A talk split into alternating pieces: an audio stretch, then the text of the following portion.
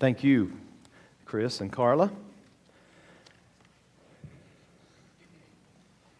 During Back to Bethlehem, our 12 to 14, kind of close, David, guides that we have leading people through Bethlehem conclude that guide tour by sharing the gospel with those who have gone through Bethlehem.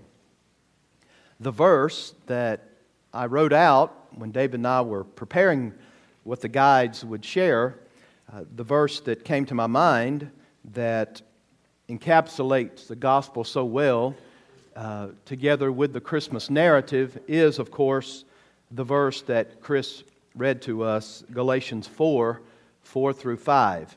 So that will be our text today. Uh, to help us, perhaps you heard uh, the guide say, in the fullness of time, God sent forth his son, born of a woman, born under the law, and you maybe had thoughts and questions about what that means. And so we've got the joy of doing that. Furthermore, you had the candle of prophecy where we talked about Jeremiah and how that he talked of Rachel's tears. And again, it's quoted in Matthew as fulfillment of Christ coming to this world uh, to remove the mournful exile. And surely he's done that for those who know Christ, right? Uh, we're not bound in our sin anymore. Praise God for that.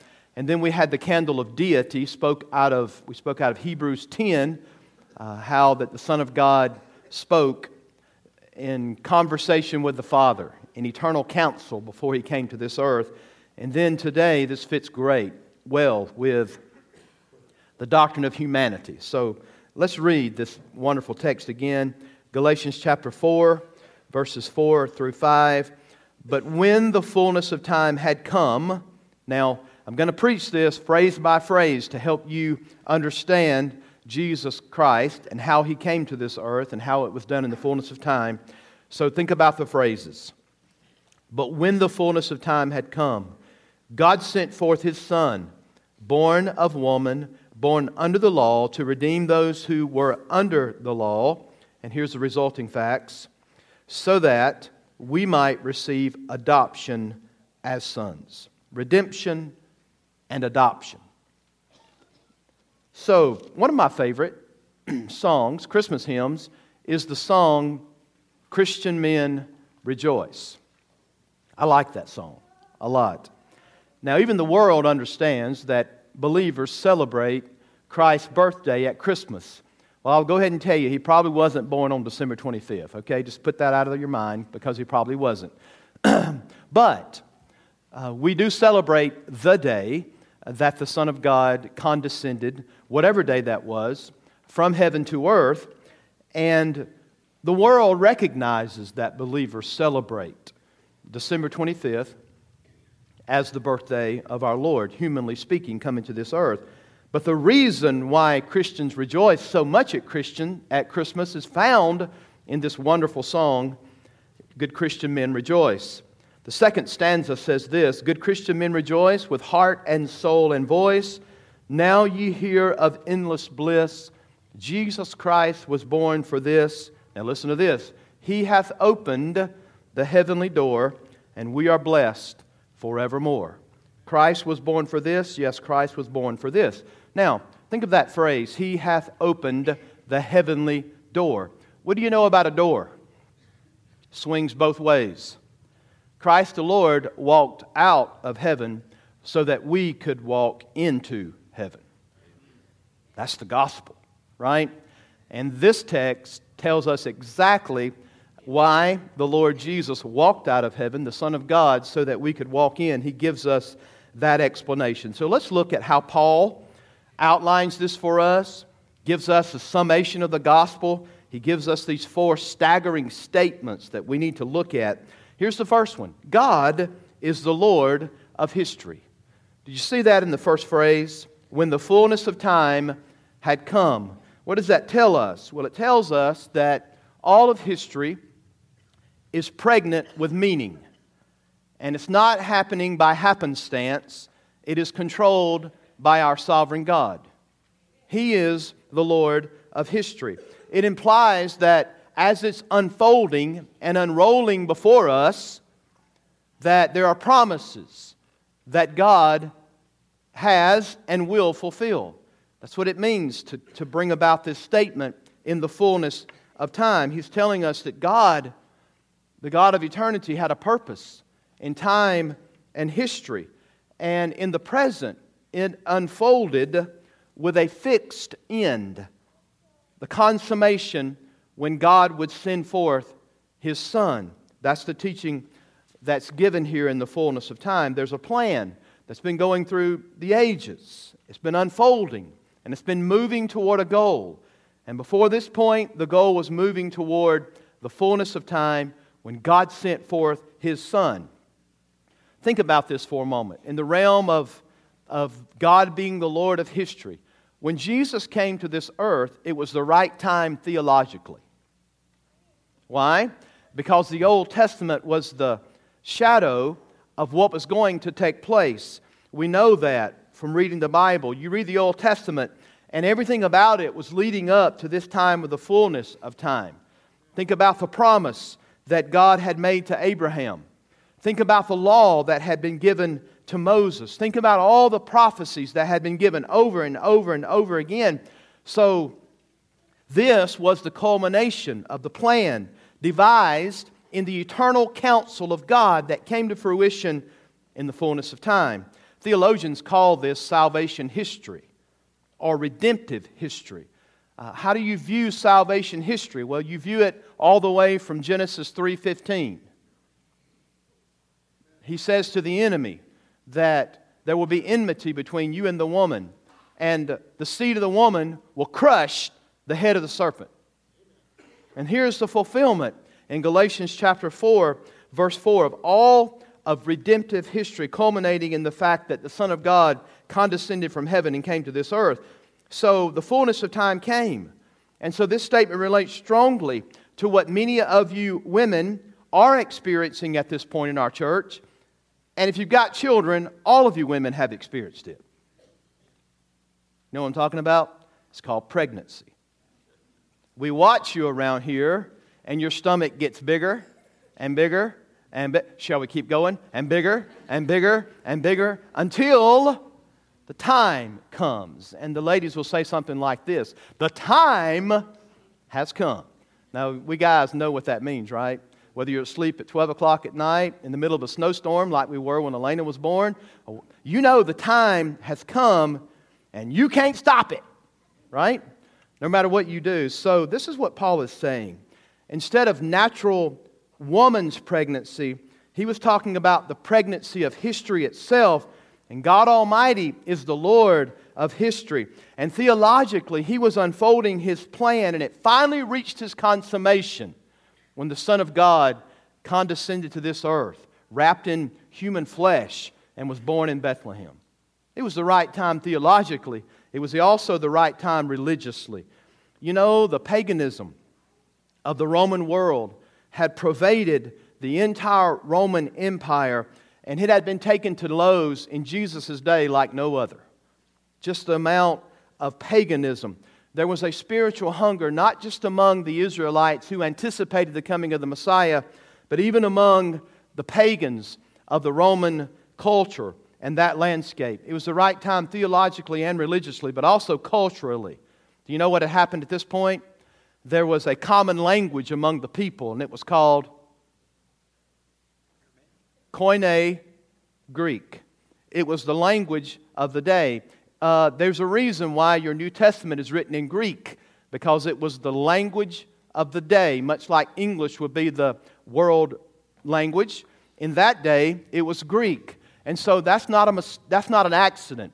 God sent forth the Son when it would be the easiest for the gospel to go to the ends of the earth because the known language was Koine Greek. Isn't that awesome?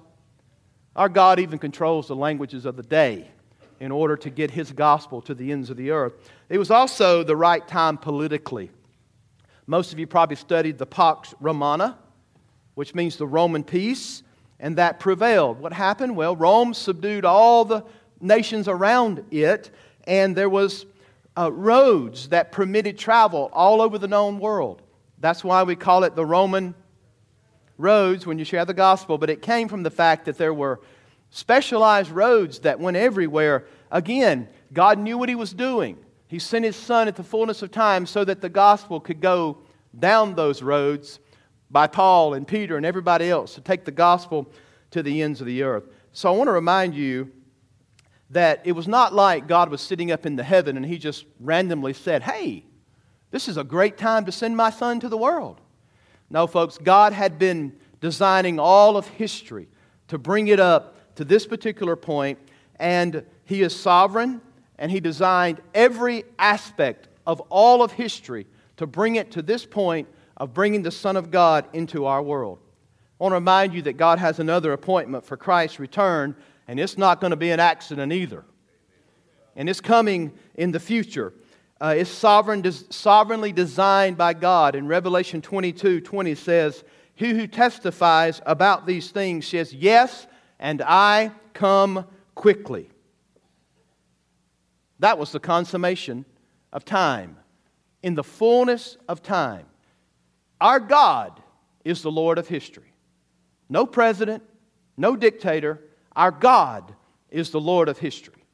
Number two, God sent his Son into the world. The Bible says, in the fullness of time, God sent forth his Son. So, what is the culmination of it all?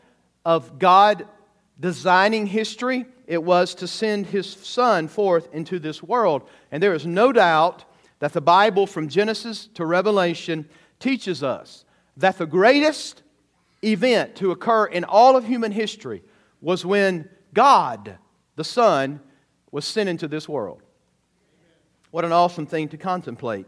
People of all walks of life, no matter what their belief is, uh, have concluded, uh, whether they believe it actually happened or not, they would say this is the greatest event in all of human history.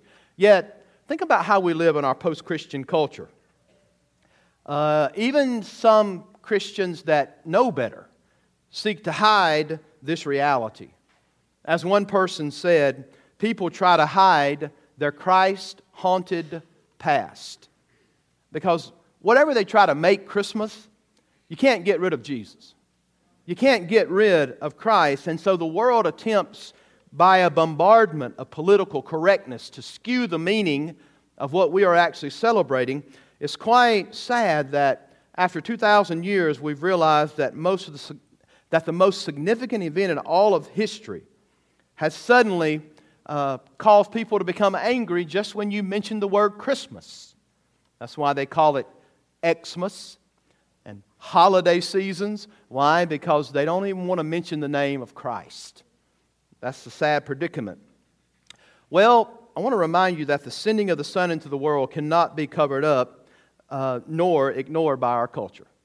It's just not going to happen. You can, re- you can replace Merry Christmas with season's greetings or Happy Solstice, but you can even replace AD with CE, which means common era. Do what you want to, but you can't ever erase the awesome supernatural entrance of God in human flesh. It will not be erased. Now, back to the passage. That was an aside, right? Didn't cost you anything. God, according to the text, sent forth his son. Now, there's an implication in the text, right?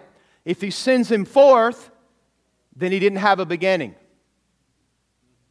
Right? He sends forth the Son. That means that God the Father and God the Son and God the Holy Spirit existed for all eternity co equal. Uh, to say you send somebody forth is the conclusion is that Christ was the eternal Son of God with the Father. He does not become the Son when he is born. He is the Son of God for all eternity. He is, pre, he is eternally pre existent. And he's sent forth from heaven in order to be born. That's why Jesus could pray in his high priestly prayer in John 17 5. Father, restore in me the glory that I had with you before the world was. You can't pray that if you didn't have the glory before, right? And we know from John 1 that it was actually the Son of God who created the world. So Paul says that God was unfolding a plan. He sent forth his Son that was eternally at the Father's side. There's something else here. When we read those words in the fullness of time, God sent forth His Son, we ought to marvel at that, should we not? We should. But there's also something else to marvel at. There's never been a greater display of love than for us to read, God sent forth His Son. He didn't send forth the Son to die for family members and friends. He sent forth the Son of God to die for enemies like me and you. We were alienated from the life of God. We were strangers from the commonwealth of God. David made a statement, and uh, not, uh, it's not against my music guy, all right? But he said that it wasn't the intent for Jesus to die. Yes, it was. He just didn't deserve it. Are y'all listening? It had been the counsel of the Father for all eternity, and it was intended that God would bruise the Son. It was the plan for all eternity. Now, think about that, folks. That's the love of God manifested. Here's the love of God demonstrated Romans 5 8. But God demonstrated his love toward us in that while we were still sinners, he died for us. Scarcely will a, will a man die for a righteous person, but we were enemies of God. So, herein, when we see God sent forth his Son, it ought to play on your heartstrings. And that verse you learned, maybe the only verse you've ever learned from the Bible, John, not Jesus wept, right? But John 3:16, for in this manner God loved the world that he gave his only one unique son that whoever believes in him will not perish but have eternal life. There is love. Herein is love, not that we first loved him, but he first loved us and gave his son as a propitiation for our sins. So, in this expression, we see the deity of the Son, He was sent forth, and we see the love of God for us. And it all comes together in this wonderful verse. All right, number three. We're rolling right along, right? Jesus, the Son of God, was born of a virgin. God is the Lord of history. God sent the Son forth, and then we learn from this text that He was born of woman born under the law. So Jesus, the Son of God, was born of a virgin. Notice the phrase He was pre existent, and yet He was born in our time and space. Isn't that amazing? To consider the transcendent God of the universe who created all things, and now He's going to come to this earth and be born inside of this world that He created. That's amazing to consider that. What a graphic depiction Paul gives us. He was born out of woman. The eternal Son of God was born out of woman. God the Son partook fully and completely of our humanity. The Son of God, for nine months, developed in his mother's womb. Amazing. When the time, when the fullness of time come, this little one came forth. It was not a magical birth. Okay? it was a supernatural conception, right? When we say virgin birth, that's the main thing we're saying. It's, it's virginal conception by the Holy Spirit of God. But it wasn't a magical birth, it wasn't a sterile birth like you go through in the hospital. Everything about it was pretty nasty, dirty, Middle Eastern, backwoods, Bethlehem, no nurses. Think about the God of eternity who created all things. The only trumpet blowing was the braying of the mule. That's pretty much it. Wouldn't you like to have been a fly on the ear of a shepherd sheep the night that the Son of God came to this earth? You know, you start thinking about that when you're the shepherds, and we're, we're doing this uh, on these nights, and man, you think about that night. But, folks, it was real. Real humanity. Smells, every aspect that goes along with birth is right there, and the Son of God who created all things in real humanity came like we are, yet without sin. The Son of God. Did you notice that he connects the fullness of time with that first gospel promise? I don't want to go over there and read it, but Genesis 3:15 says gives you that paradigm of you will bruise his heel, but you shall he'll bruise your heel, you'll crush his head. And it talks about being born out of woman. Well, the writer of Galatians, which is Paul, is connecting those go- that gospel. Genesis 3:15 is called the proto-evangelium. That's Latin for proto-euangelion. Proto in Greek means first, euangelion means good news. So the first time we hear of good news in the Bible is Genesis 3:15. God has a plan. He's going to stomp the head of the serpent through the Lord Jesus Christ. And here in here in 4 4, we see that reality take place. He promised that it would be of the seed of the woman, and here we have the Son of God coming to this earth. It's an echo of Isaiah 9 6. For unto us a child is born, but yet he's a son that was given, right? So we have the echo. Throughout church history, the church has affirmed the supernatural conception and virgin birth of Jesus Christ. Does our church believe that? I hope you do. I came to the wrong church if we don't, right? We believe in the supernatural conception and the virgin birth of Jesus Christ. Now, we have to differentiate a little bit between virgin birth and incarnation. The incarnation is God coming to this earth. The virgin birth is the vehicle of which God used to come to this earth. And we could say, well, could God have come another way? Things impossible through man are possible through God. But you know, when you start studying the virgin birth, you come away saying this that makes perfect sense how God would come into this world, right? And we could argue about the Adam, Adamic curse that the reason he was born out of woman was because uh, the blood of Adam would have been coursing through his veins. But what about his mom's blood? Be careful. That's how your Catholics get that Mary was divine the bearer of God because she was divi- divinity. Therefore, Jesus wasn't affected by Adam's curse. Hogwash!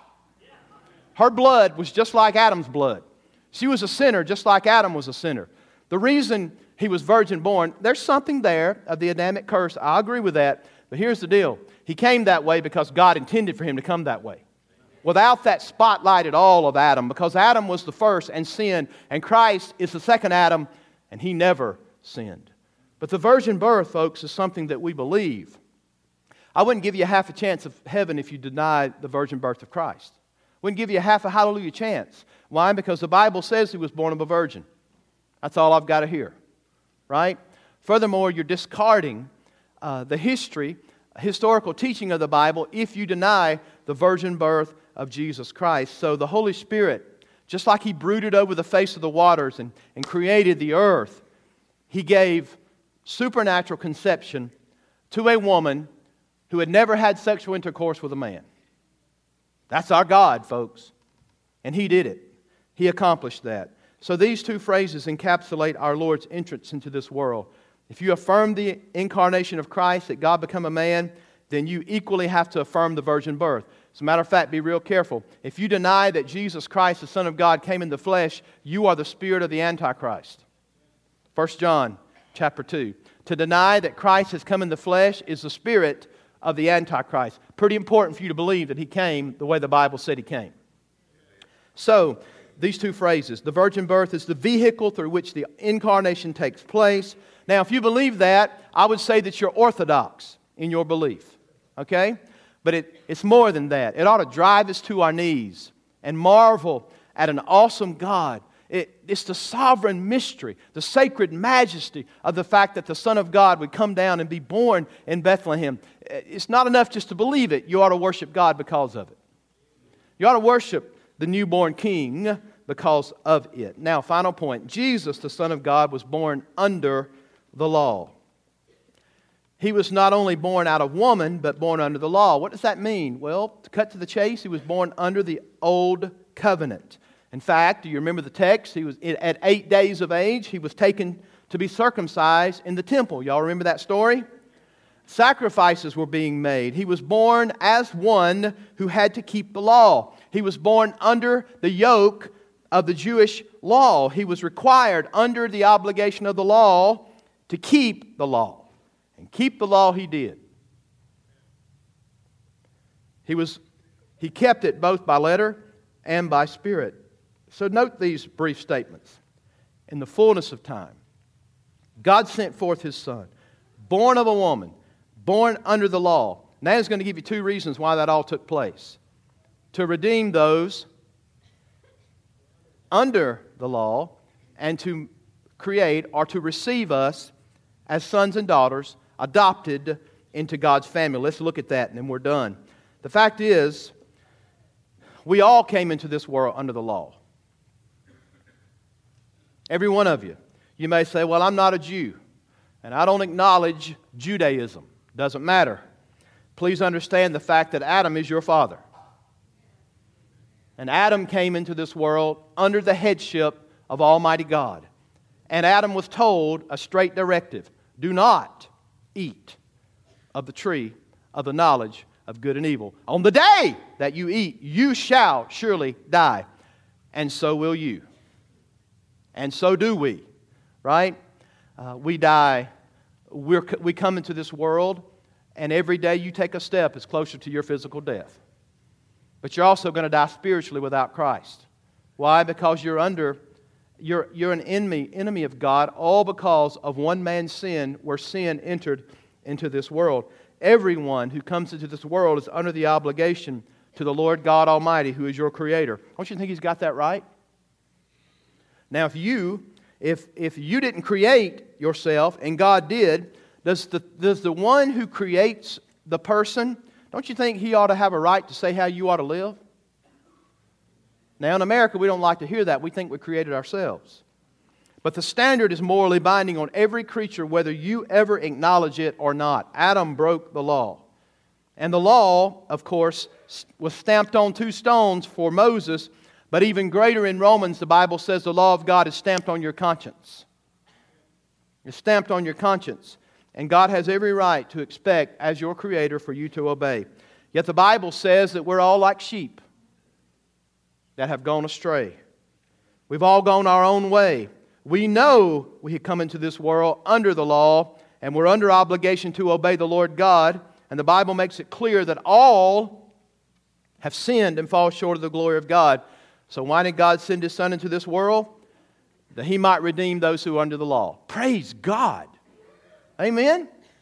That's what you're under. But He sent the Son of God into the world to redeem those who are under the law. He comes into this world not just under the law, but He actually will bear the curse of the law for us.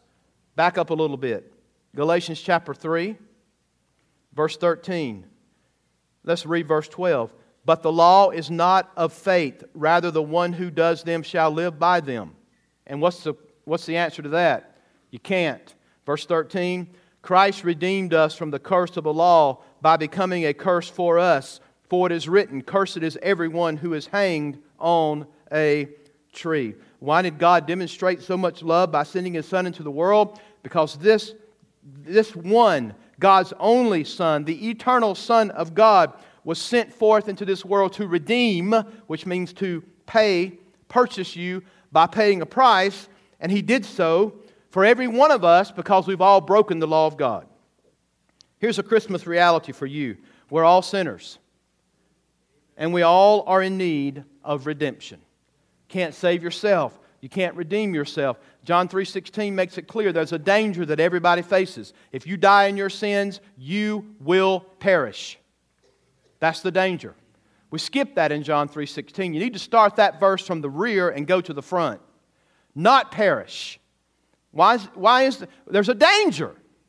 If Jesus, if you don't turn to Christ only, the one that God sent forth into this world to redeem you of your sins, if you don't turn to him, you will experience eternal torment in hell.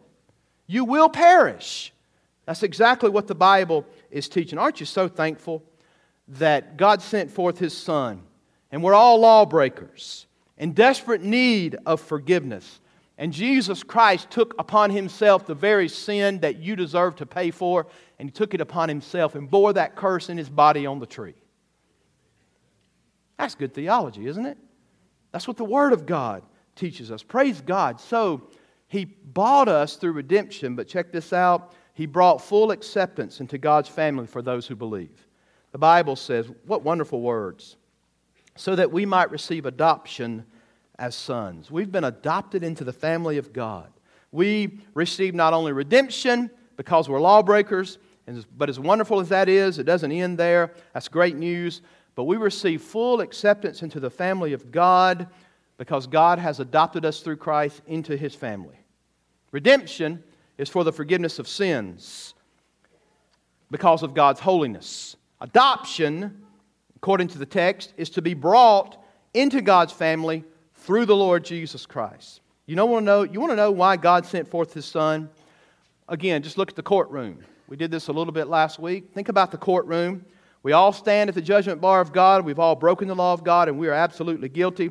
We're lawbreakers. But God sent, sends forth His Son in the fullness of time into this world. He is one who obeyed the law perfectly. He dies in your place. He redeems you by paying a price of the curse of the law. And now, from a legal perspective, if you're in Christ Jesus, you're not only exonerated, but you're counted righteous.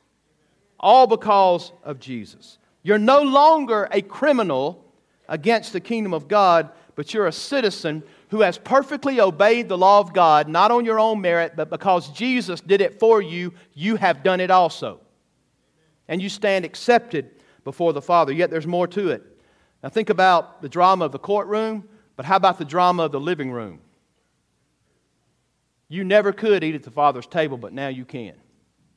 You were estranged, alienated from the life of God, but now you've been brought in. God has made you a part of His family. Not only are your sins forgiven, but you can pull up to the Father's table in the living room and eat.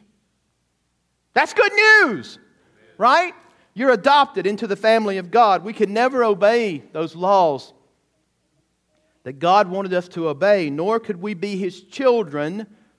But now our sins are forgiven and we're adopted into the family of God. So it is through His life, death, burial, and resurrection that we have salvation. Thank God for the fullness of time. When He sent forth His Son for our redemption, this reality will never change. And so I can stand as a preacher of the Word and commend to you the Lord Jesus Christ who's the only one that can save sinners from their sins and the only one that can cause you to be adopted into the family of God. David Platt is the president of the International Mission Board. He's also a tremendous guy, great preacher, theologian. The Platts have adopted some children from Kazakhstan, Kazakhstan, Kazakhstan, yes. And one of his children's favorite question once he began to think about his life was Dad, why am I your son? You know, when you go over to a foreign country and you pick up a little kid and bring him home, as he gets a little older and finds out you're not his biological dad, that's the reasonable question, don't you think? Why, why is it that you came all the way over here and chose me to be your son? And David will say to him, I love you. And when he asks, Well, why? So, well, uh, I loved you, and you're my son. And he said, Well, why is that the case? Well, I came to get you. I came to get you, and I love you, and you are my son. Oftentimes, we ask the Lord God the very same question Why are why did you come get me? Why did you save me? And God says to us, Because you are my son. But why? Because I wanted you. I came to get you. That's real adoption, folks. Uh, the one who adopts has to meet all the qualifications. Don't you? You know, some of you know this. You don't meet all the qualifications, you can't adopt. Well, I want to tell you that the Son of God was the only person who met all the qualifications fully divine, fully human, fully righteous. Didn't stop there. He was determined to come down from heaven to redeem you, and he died to rescue you. To God be the glory. Father, God, we just stand in awe to think about you sending forth your Son. But Lord, also in the same breath, we know that you're faithful to your promises, and your word says the Son will come again. Just like he left off the Mount of Olives in the book of Acts, he is coming again but the second time he comes, it won't be to die in, it won't be to be born in Bethlehem and to die on Calvary. It will be to reign as King of Kings and Lord of Lords. Father, I thank you for the fullness of time, that you control all of history, which is an encouragement to us that are living here on earth, that love you and belong to you, that, Lord, even in our lives, the Bible says that we know that all things work together for good to them that love God and to those who are called according to your purpose. Lord, you're working it out. Doesn't mean that all of it's good, it means that when you're done, it's all going to be exactly how you would have it to be. We can have confidence in that. God, that you're in control of our lives. Father, for the lost person under the sound of my voice today, you sent your Son into this world to save sinners like the ones I'm speaking to, like me. Lord, you sent your Son to save people who had broken the law of God, and all of us have. Thank you for the perfect Son, perfect obedience, the perfectly divine, fully divine, but yet that became fully human, that he might be the perfect sacrifice to forgive us of our sins, to meet your holiness, your standards of holiness, and also to be able to die. You've got to be human. Hebrews 2 reminds us of that, that Carla read. You had to partake of human flesh. You had to become like us in all ways. Yet you came to be like us without sin and offered that perfect substitute on the cross. God, thank you for substitution. You died in our place and on our behalf so that we might be saved. You bought our redemption and you brought us into your family, and we praise you for it. For Christians, Lord, may we marvel at it. May we worship you each and every day more and more because of what you've accomplished in us. In Jesus' name we pray. Amen.